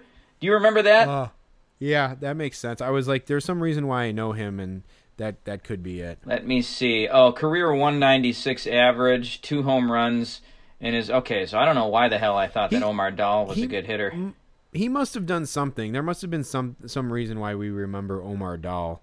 Um, but uh, he might have. Maybe he got like one significant hit or something. Well, in um, in the year two thousand, yeah, in the year two thousand, he uh, he went four and nineteen, which is okay. pretty uh, w- with a six fourteen E R A for Arizona and Philadelphia. So it's yeah, it's it's hard to lose that many games, um, and that may have been one of those things too, where they like they protected him at the end of the year from from losing twenty and stopped starting him. I don't know. But uh, so maybe that's why I remember him. Uh, maybe in like one of me and my dad's Stratomatic seasons, maybe two thousand, because I'm seeing we did play a two thousand season briefly, and I see that he did have a good year at the plate in two thousand. He had two sixty-seven okay. with a home run and six R B Is. So maybe that's why I remember him being a good hitter, even though he most certainly was not. Could be, could be Jack. Do you, Jack? Do you know the name Amari Telemaco at all? Um, no, I, I saw his name on there, and I don't, I do not recall that guy at all. Yeah, he was uh, he was a mid nineties Cub, um, or late nineties Cub, I guess. Um, and I think he had like a good debut game or something, but uh, um, definitely just one of those like goofball Cubs when you're like going back and, and like looking at guys. Um, uh, yeah, he threw a one hitter. Um, he threw a seven innings of shutout, one hit baseball in his uh, major league debut uh, for the Cubs, um, and then you know just. became not good after that one game, basically. But um, yeah, it's like it's like you know, like actually one of the, one of my favorite jokes of uh, Major League is um, when they're reading the rosters, you know, at the be- the beginning, uh-huh. and they're they're like just looking at the names, and they're like, you know, who is this? And like they're like Willie Mays Hayes, and like one guy goes Mitchell Friedman. It's like, like, it's like Mitchell. That's like a name that that player doesn't exist. Like, he's not a character in the movie, um, but like it's just like a name they threw in. I wonder if it was like, you know, the writer, the screenwriter's like childhood friend or something. Yeah, like, it just sounds like a bad baseball player, Mitchell. Like if you had a, if you were a fan of like like. It, being a fan of of the Cubs in the nineties, it, you could see them having a guy named Mitchell Friedman on the team. It's just like, this guy, that guy is not a good player, whoever he is. Um, so it's like Amari Telemaco. Oh my God, I remember that guy. You know, something like that. um, yeah, I uh, so yeah, I don't recall him at all. Although he does sound like sort of the, the Steve Woodard of the uh, of the Cubs. You know, he had one one good outing and just and just sucked after that. Yeah, um, totally. And and also, yeah, he also hung around for quite a while, too. He pitched till two thousand five. Um, one thing, we did Jeff Suppan uh, as a baseball resume yeah.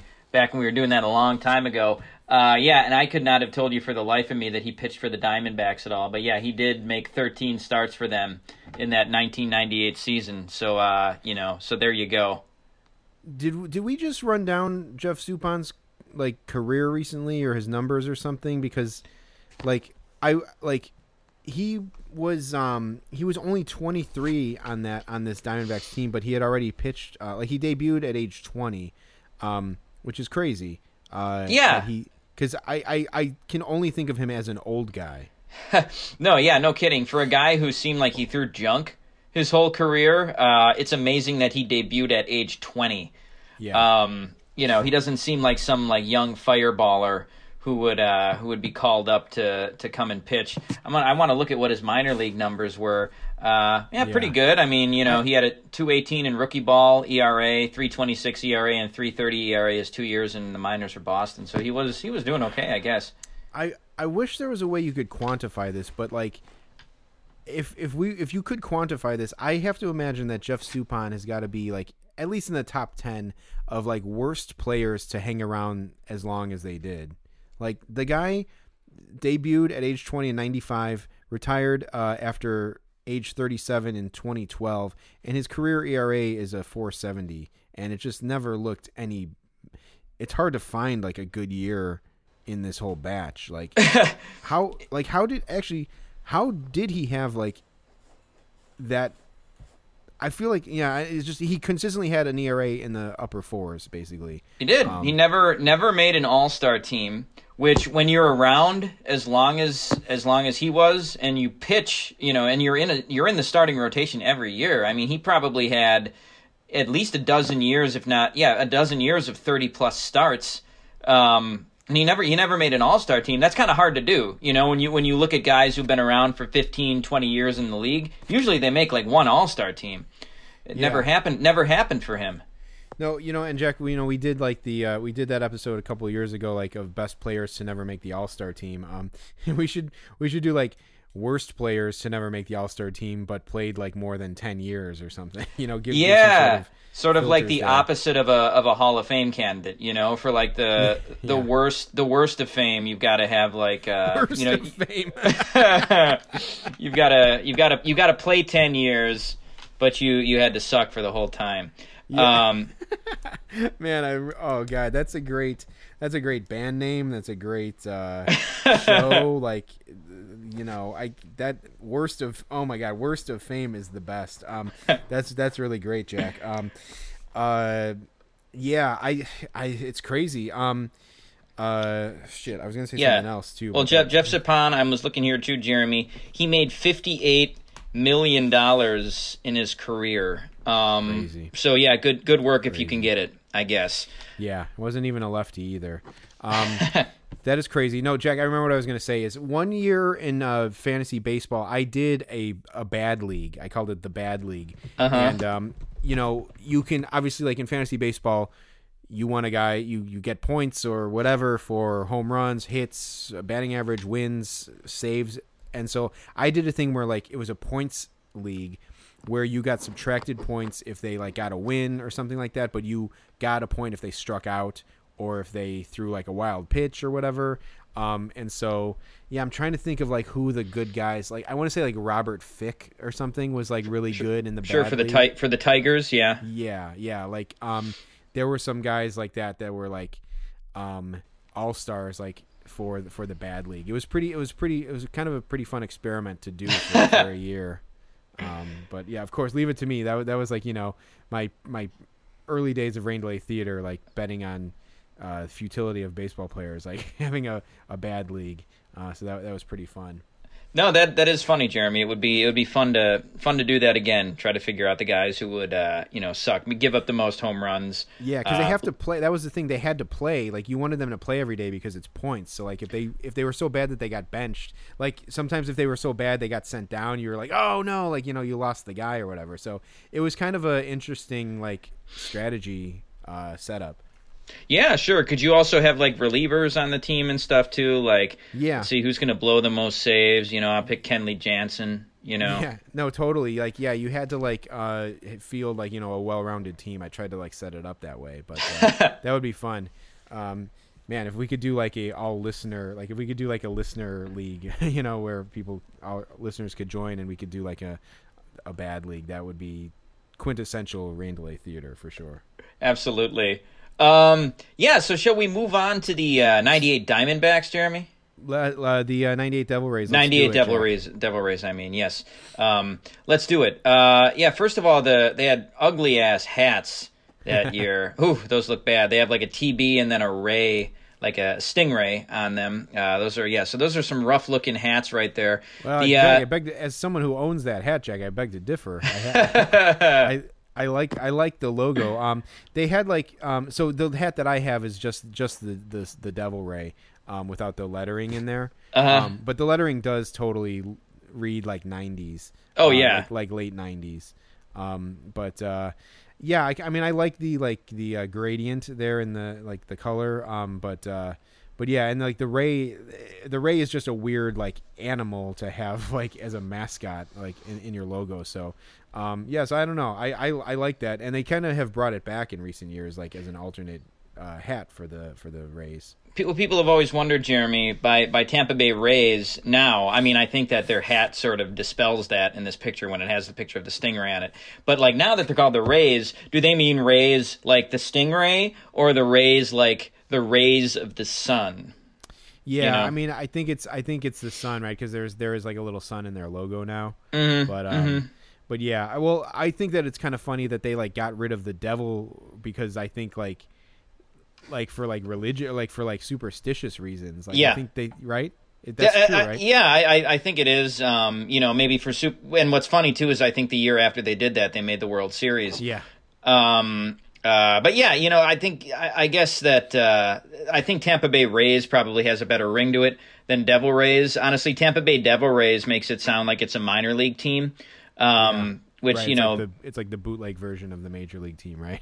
Right, right. Um, yeah. I mean, I, I do, I will say that like, you know, there's lots of like college teams that have the word devil in their name. Uh, Arizona State Sun Devils, uh, Duke Blue Devils, uh, DePaul Blue Demons. So like, you know, it's not a, it's not an uncommon thing, but maybe a little bit too, too racy for Major League Baseball.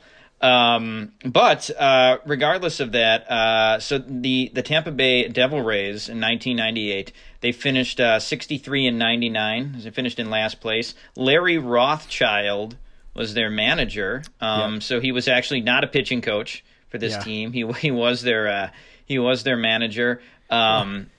Jack, I like I like the fact like you know Larry like I think most of us know Larry Rothschild as like former pitching coach for the Cubs and for the Yankees. Um, I like that. The manager of the Devil Rays was a stepping stone up to being pitching coach for the Cubs and the Yankees. It's like, all right, all right, Larry, you can pay your dues managing uh, the major league team in Tampa Bay, uh, you know, but but make sure you, you put in some years there before you work your way up to pitching coach for the Yankees. Come on, let's be real here. Um, oddly enough, too, Larry Rothschild, I didn't know he wasn't the Yankees pitching coach anymore. He's the pitching coach for the Padres now, isn't he? Um. Yeah. Uh, yes. I, yeah. Yeah. Is that is that right? Like I I, yeah. I remember seeing him in the postseason. Like he came out to talk to a pitcher, and I was like, why, why is Larry Rothschild on the Padres now? Um, and how did he end up there? But uh, yeah, yeah. I think we've we've talked about him as a guy who's just like a baseball cockroach. He's just gonna he'll just always be around. He's a baseball lifer, and there will always be a, a high-up job for him. Um, I don't know who Tom Foley is as the farm director for the Tampa Bay Rays, but whenever I like look at these pages and I see farm director, I, I just always I just always think of Lou Piniella uh, talking about Steve Stone, saying, "Why doesn't he become a farm director? Get some kids up here." Uh, Uh, so that's a field manager, but yeah, that's such yeah. an old, yeah. Sometimes I'll say field manager now too. Um, yeah. It's just such an old school, old school thing. Yeah. Um, um, well, one thing before you move on too far, Jack, yeah. the scouting director for that team was Dan Jennings. Dan Jennings was the, was that poor bastard who uh, had him go in and manage the the Marlins for half a season or for a couple weeks at least or something. Oh God, yeah, he was their ge- he was like the general manager yeah. for the Florida Marlins or the Miami Marlins, right? Yeah. Oh my God, and then he yeah, he stepped in as manager. That's kind of surreal. Yeah, you know? no, it's it's it's absurd. He was the G M, yeah, and then they they had to go and put on the goddamn uniform and the hat and like manage the damn team. Uh, that was only in twenty fifteen, Jack. That seems like something that like would never happen again nowadays. Like you know, like um, like wasn't Hawk Harrelson was Hawk Harrelson an announcer before he was the G M for the White Sox? Um, yeah, I think he was. I think he was. And then Larry Dierker was an announcer for the Astros before he was the manager of the Astros, if I'm not mistaken, yeah, wasn't he? Sure. Yeah. Yeah. Yeah. That's, that's, that's correct, I believe. Um, but, um, but yeah, like the G M is just like, that's just, like, it's just funny to, to think of like, he had a job where he wore a suit every day and now he has to walk around with these fucking like white, you know, spandex pants or whatever, these like polyester pants and like a big hat and like, like like you know baseball shoes and it's like, all right, now I'm the manager. It's like you know what the hell, man. Like um but and I forget what the like circumstances of that were, but like the the, the team was oh, it was like Jeffrey Loria, right? It was just like such a he he like was still the owner, I think, at that point, and they were just such a mess that uh something like they fired the manager. Like was that Ozzie Guillen? Or no, it was Mike uh, Redman. It was Mike Redman. They fired yeah. him, and then like Dan Jennings had to go in and be the manager. What a joke, man. It's just a mess. But that would be like, I mean, yeah, that would be like Theo Epstein, like, you know, throwing on a Cubs uniform and managing the Cubs for like the last three weeks of the season. Yeah, um, totally. It would just be totally surreal. I was also looking at the coaching staff too for this team. Frank Howard was the uh was a uh-huh. coach on this team. um Hondo, uh player for the Washington, was it the Washington Senators, I think. um Uh, yeah, so he was a. Where, where the hell are those coaches there? God damn it, I lost the page. Yeah, where are but the yeah, coaches, Jack? I'm like, um, yeah. So if you if you scroll down, um, yeah, but Frank Howard, uh, for those oh, of you yeah, who don't know, kind of yeah, kind of a forgotten. So he's the bench coach, uh, which is kind of cool. He uh, Billy Hatcher was the first base coach uh, at age thirty-seven, so a young a young Billy Hatcher, former player. Uh, yeah, but Frank uh, Frank Howard um, had some really good seasons for the uh, good good power numbers. In an era yeah. in the sixties when guys really weren't hitting a lot of home runs. He had forty-four home runs in nineteen sixty-eight, the year of the pitcher. Um, yeah, uh, finished his career with three hundred eighty-two. So not not quite good enough numbers for the Hall of Fame, but he was uh, yeah he was a prolific power hitter in his time. I, yeah, I had and sold a Frank Howard autographed baseball card because um, uh, he just he looks like his he he's not pho- he's one of the less photogenic players, I'll say. Um, in the history of baseball, um, but he just looks bad. Like his baseball reference picture, he looks insane. Um, but uh, his he he looks similar on most of his baseball cards too. And so just to have him autograph a card where he has to look at it and be like, "I look crazy in this picture," uh, I thought it kind of tickled me. Uh, but then at some point, I'm like, you know what? I should probably just sell this. I don't need this. Um, but uh, but yeah, so there you go. Um, but uh, yeah, let's look at this roster, Jack. Um, you know, so here's where Miguel Miguel Cairo comes back. So Miguel Cairo was like um, predominantly like the starting second baseman for the uh, Devil Rays, and he got drafted by the um, the or he drafted from the Cubs in the expansion draft. So I guess that's maybe where I was thinking about it. Um, but uh, he's also number two in WAR on that team uh, for for that year, which is pretty crazy. Outranked Fred McGriff even. Yeah, he, he did, um, and second only to Rolando Araujo uh, as well. Yeah. So, uh, yeah, yeah, good for Miguel Cairo. I was looking, Jeremy. I think that was his finest season. Um, he played in one hundred fifty games, hit two sixty-eight. Uh, you know, numbers that seem otherwise pedestrian, but you know, not when uh, not when put up against other Miguel Cairo seasons. Um, I'm actually going to look a little bit more in depth at his numbers here. Uh, Yeah, yeah, that was about as good as it got for him. It was nice. definitely, definitely as many, the most games he ever played by, uh, by quite a handful. They had uh, uh, Fred McGriff was on that team. Um, I, I, I've always like, I seem to think that like Fred McGriff, when I was a kid, like I thought he was just like finished when he signed with the Devil Rays, but he actually ended up playing quite a few more seasons after this ninety-eight season. He was on the oh, the oh, what is it, the two, oh two Cubs or the oh four Cubs? Um, yeah, uh. I want to say oh two or something, but I could be wrong.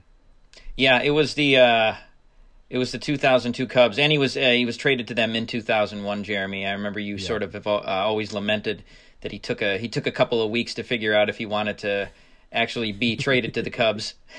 Yeah, really had to do some deep soul searching about it. Right. Um, yeah, but yeah, Fred McGriff, uh, interesting player, uh, always kind of a. Uh, controversial thing that he's not in the Hall of Fame. I think he was a Tampa Bay native, um, which may have been why he signed with that team. And I want to say also, so Wade Ball, yeah, so he was born in Tampa, Florida. Uh, also, yeah, Wade which is Ball, also why, which is also why he didn't want to leave to go to the Cubs. I yes, that, that okay, okay. Well, that makes that makes a little more sense then. Um, Wade Boggs was also on this team as well.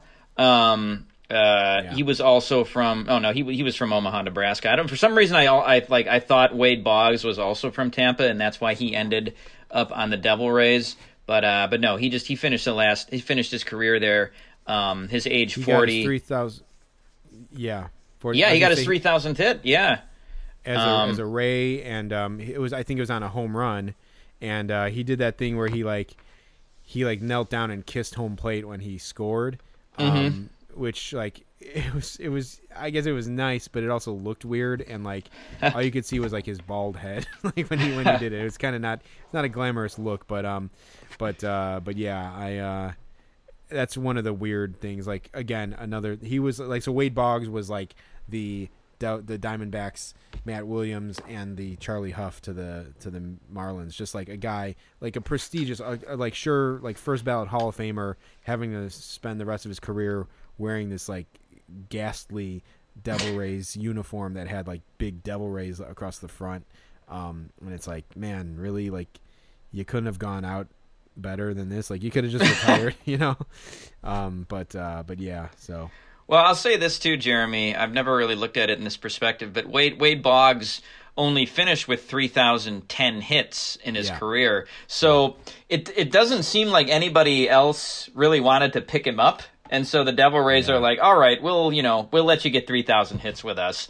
Uh, yeah, so that kind of sucks for him. I was going to say, Jeremy, we should we should do a ranking. We would never be able to find it, but of like, uh, you know, best three thousandth hit to like worst three thousandth hit. Uh-huh. Um, George, I mean, Wade Boggs sounds like he's in the bottom tier for like kissing home plate. That's pretty lame. Uh, you know, George Brett would obviously be down down on the list too. Like he got picked off after his three thousandth hit. Yeah. So like, you know, I'm sure there's other I'm sure there's others as well. Um, but uh, yeah, I, I I had seen a Devil Rays game early in their history. I think it was in nineteen ninety-eight, so I probably saw Wade Boggs uh, on there um, on that team. Of course, uh, the foul ball that, that we caught was off the bat of Royce Clayton, and I don't see I don't see him on this roster, so maybe that wasn't nineteen ninety-eight that we went there. The catchers for this team were John Flaherty and Mike DeFelice, a couple of guys that I always thought were pretty boring. Yeah. Um, Dave Martinez was on this team, yeah, future Dave man, Mar- future manager Dave Martinez, who I believe was the bench coach on the twenty sixteen Cubs World Series team. Yep, that's correct. Um, yeah, pretty pretty crazy. Um, yeah, like to imagine him still in the, his playing days. I still remember Davey, Dave Martinez, you know, so much so that I remember them calling him Davey Martinez, like on the uh-huh. Cubs. Uh, as a very young kid, I remember seeing him play. He always wore like a sweatshirt uh, under his uh, under his jersey. Um, but Jack, there are a couple names on this roster that I'm like, who the fuck are these guys? Bob Bob Smith. Number one, and Mike, I, I almost don't even want to, I want to kind of treat them all, the, them both individually, but the other guy is Mike Kelly. But like, who the fuck is Bob Smith? That sounds like a, that, that sounds like a name you'd write if you were having like a, a tryst at a, you know, a motel. Yeah. Um, there you go. Yeah, perfect. Yeah, uh, Bob Smith. Jeremy, I have no recollection of this guy at all. Not at all, Jack. Not at all. No, not at not at all, Jeremy. Oh, my God. Um, he played in one hundred seventeen games for the ninety-eight Devil Rays as a twenty-four-year-old, uh, had three hundred seventy at-bats, eleven home runs, and a two seventy-six batting average. Uh, and from there, he fell off a cliff, um, finished with a two thirty-two career average. Never played for anybody but the Devil Rays. He played from ninety-eight to two thousand two, parts of five seasons. Uh, yeah, Jeremy, I have no clue. And then he ended his career in the White Sox organization. And in two thousand, in two thousand six, I have no idea who this guy was, Jeremy. No, not a clue. I, I, I'm just, I'm beside myself. I can't, I don't have, I, he looks like... He looks like a guy, like he looks like someone who like would have been on like N Y P D Blue or something, like as a as a cop or something. Like he kind of looks like Nicholas Turturro or something. Like I don't know. He doesn't look like a goddamn baseball player, but like I could see him playing a New York City cop, basically. No, um, right. Um, yeah, I, uh, I I do wish that uh, that like he would have made the White Sox roster. It, it would have been funny hearing Gene Honda say his name, like third baseman Bob Smith. um, you know, just like trying to make it, uh, you know, more exciting than it yeah. uh, than it was. Uh, exactly. So yeah, B- Bob Smith. Yeah, I feel like um, you know, c- couldn't couldn't be a more perfect name for a guy like that. Although Mike Kelly too, uh, I got to look at him. Yeah, equally uh, as well. Vexing. I have his I have his baseball reference in front of me. He was the second overall pick in the nineteen ninety-one draft by the Braves out wow. of Arizona State. Um, and he played a couple years with the Braves, a couple years with the Reds, then played with the Rays. By far had his like best year, um, one hundred eight games. Uh, he hit ten homers, but he he only hit two forty. But then only played two games after that year with the uh, with the Rockies in ninety-nine, and then was out of the league. So he was. Um, um... I don't. This guy doesn't ring a bell for me either. Um, but uh, I don't know. Um, he seems to have like a better, um, like, track record than than Bob Smith does, though, I'll say. um, I mean, for a guy who was a second overall pick in the draft, uh, he was a complete bust. Yeah. Uh, I do seem to have some recollection of this guy because the yeah, first me- ever Stratomatic season, uh, me and my dad played. I think he was in that season for the Braves. Yeah, I want to um, say I kind of remember him, but like um, somewhat. Yeah, but uh, but I mean, yeah, this is a guy who's just uh, you know, just a complete name from the past, uh, like basically just like a completely forgotten ball player. He uh, he he went three years where he did not play in the major and minor leagues from two thousand to two thousand two, so I'm guessing he went overseas. Then uh, he actually did play a couple years in triple A in two thousand three and oh four for the Royals and Yankees uh, minor league team minor league uh, uh, affiliates. So, uh, so yeah, he tried to hang around for a little while, but it just, it clearly was not going to happen for the guy, and he was a complete bust. But, uh, yeah, I don't, I don't remember that guy at all either. No, no. But if you were living in, uh, Saint Petersburg in, um, nineteen ninety-eight, uh, I bet you would have loved him. Um, Your buddy Paul Sorrento was on this team, I'll say. Yes, he was. Yeah, yeah. I was going to say, Jeremy, you know I always I like me some Paul Sorrento. So, yeah, uh, yeah I, I, I, I recall him being on the Devil Rays. Um, I always I liked him more as an Indian. I think he was also on the Mariners as well. Um, and uh, Kevin Stocker was also on this team. I remember Kevin Stocker was always one of those guys as like a kid, where I just thought he was really boring. Like he was a really okay, bo- yeah. really boring player. Like he never. He never hit for a good average or, like, hit a lot of home runs. Um, but he seemed like he played a lot. Uh, he was like he was a shortstop. So, yeah, he was he was on this team, too. So, like, I always just I always just thought Kevin Stocker was kind of boring. Um, yeah, for sure. Yeah. Um, um, Randy Wynn was on this team also as a twenty-four-year-old. Yeah, he was. Um, so that that's kind of one of the bigger names that was on this team. Um I mean, I, Randy Wynn, what he was on the Giants for a while, if I'm not mistaken. Yeah, there he was. Yeah, um, and traded to the Mariners for, Jack? I don't know. Lou Piniella. Really? Yeah. Uh, the the the um the uh, Devil Rays wanted to uh, hire Lou Piniella. Uh, well, actually, Lou Piniella wanted to, to again retire. This is this is the uh, benefit of having like a team in like a place like Tampa Bay where guys can go retire to the team and also still collect a paycheck. Although Lou Piniella decided he still wanted to collect a paycheck from the Cubs, but also still be in retirement. But um, yeah, so like as as part of the settlement, like for the Mariners, um, the Mariners were like, all right, we'll let Lou Piniella out of his contract, I guess, so he can fucking golf and manage the the Devil Rays. But you got to give us something in return. And so they they they traded, they sent him uh, Randy Wynn. Oh Jesus, man, that's very strange. It's it's very strange, and I, I looked it up real quick on Baseball Reference just to see how it was listed, and it says October twenty-eighth, two thousand two, traded by the Tampa Bay Devil Rays to the Seattle Mariners for Antonio Perez and Lou Piniella. So there you go. Yeah, I mean, you know, weird weird compensation things there, but uh, but yeah, Randy Wynn was traded uh, for their manager. That is uh, that is very bizarre. I wonder I wonder if that's the last time that something like that has happened. I'm trying to, I feel like something recently happened, didn't it? Where there was like some sort of compensation like that, but I can't like, I don't, I don't know. I could, I can't name it off the top of my head, but I feel like there, there was some kind of weird compensation thing that happened recently, but uh, not sure, uh, not sure. But, but yeah, that's, that's, that, that always stands out to me when I think of, when I hear of Randy Wynn, for sure. um, Jerome Walton, uh, former Rookie of the Year for the Cubs in uh, nineteen eighty-nine, was that's right. uh, on this team. Uh, at age thirty-two, appeared in twelve games.